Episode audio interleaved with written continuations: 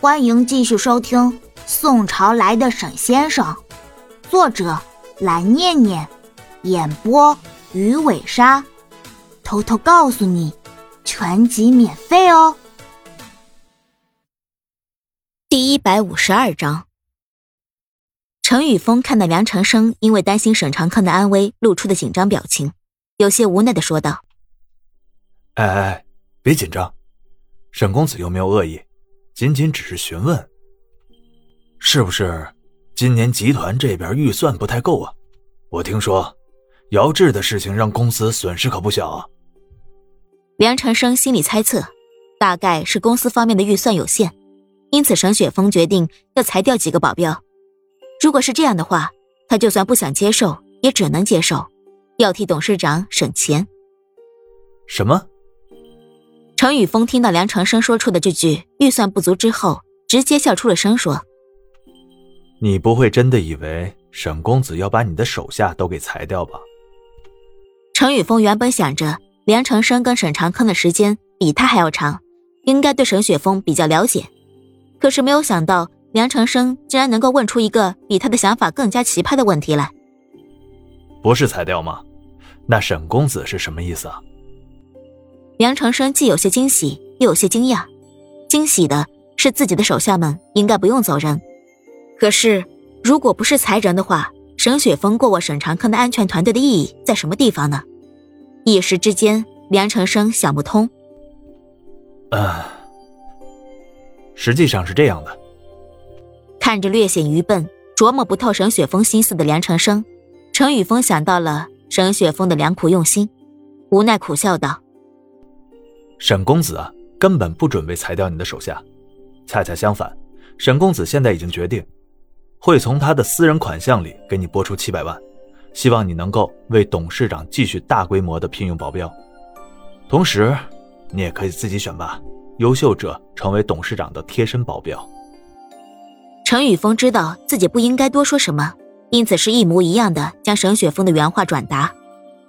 要是在哪里添油加醋被沈雪峰知道的话，程宇峰从来都没有怀疑过父子脾气是十分相像的这个论调，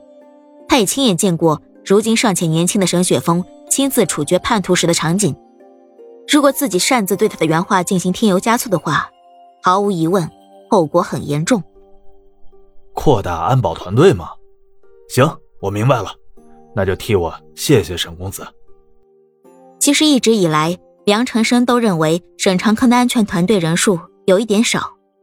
但是沈长康对此并不在意，现在他的儿子竟然能够主动提出扩大保安团队这一事，这一点实在是让梁长生太过兴奋，也点了点头，表示了自己对沈雪峰的认可。好。陈宇峰有一点暗叹沈雪峰妙计卓绝，他的江湖老辣或许现在还不如沈长康，但是在有些地方，比如说拉拢人心这一块，沈雪峰确实有可能在未来会做得比沈长康更好。目送的梁长生走出了他的办公室之后，程宇峰拿起了手机拨通了沈雪峰的电话，等了一会儿，等到接通了之后说：沈公子，我按照你的要求已经把你要求扩大董事长安全团队的意思转达给陈生了。他怎么说的？沈雪峰的声音从电话另一头传了过来，此刻的他为了不让正在洗碗的沈妈妈和杨小平听到他正在主导沈长康安全团队数量扩充的事情，所以压低了声音在一边的楼梯道上和陈宇峰通话。您多虑了，陈生并没有反对您的意思，他一开始以为您决定要裁掉他手下的队伍，我已经向他解释过了，他听后很高兴。陈宇峰一边说着一边回想起了去年和梁长生的交谈。沈公子，如果我没有记错的话，我记得陈生前几年就希望一直扩大安全团队的，大概是董事长对这个事情不太上心，可能觉得无所谓。陈宇峰笑了笑说：然后现在公子您给了他这个能够扩大团队的机会，应该对他来说是很惊喜的吧？但愿吧，梁叔确实是个十分优秀的人才。想起这几年梁长生的忠心耿耿，沈雪峰在暗中估计，如果叶明川不动用那些法术的话，梁长生应该有机会和叶明川一战。好，公子，您放心，集团这边我会为你盯着的。”陈宇峰说道。沈长康早就暗示过，希望他在未来能够成为沈雪峰接班之后的辅政大臣。现在的陈宇峰只是在提前做这件事情而已。而且沈雪峰展示出来的领导能力也没有让陈宇峰失望。每一位有能力有才华的人都愿意跟随有家世背景的人，可是这个人的能力要是实在差别到让人完全不想跟随的程度，他们也会十分失望的。对了，沈公子，您是不是约了几家新闻媒体的负责人在这儿见面？他们这边我通报了，董事长这段时间把这方面的事情交给我处理，有不少媒体原来都是姚志经手的。得到了一些消息的陈宇峰问道。哦，没什么，就是一个朋友有一点花边新闻。沈雪峰用相对并不是那么自信的话语来结束了他们之间的通讯。朋友，花边新闻，陈宇峰十分的疑惑。他记得沈雪峰从小到大好像都没有什么朋友，竟然还能够让沈雪峰动用沈氏企业的关系去帮他联系媒体。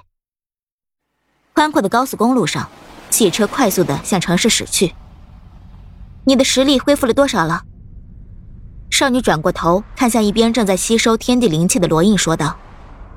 我已经帮你解开禁法手铐很久了，你不至于还一点实力都没有恢复吧？我可以对付叶明川，但是叶明川一定有其他手下在，你既要帮沈雪峰，还要阻止叶明川的手下去为祸人间，压力不小。你的宝贝徒弟……少女瞥了一眼躺倒在软椅上的小胖墩，看上去睡得还正香呢。呃、快了快了，我现在正在恢复当中。尽管身体同样已经十分的疲惫，罗印却依旧不得不快速地提升自己的实力，让自己能够快速恢复到有资格应战叶明川的状态。罗印身边的天地灵气快速流动着，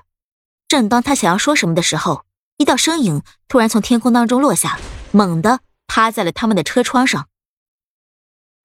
本集播讲完毕，记得点个订阅哦。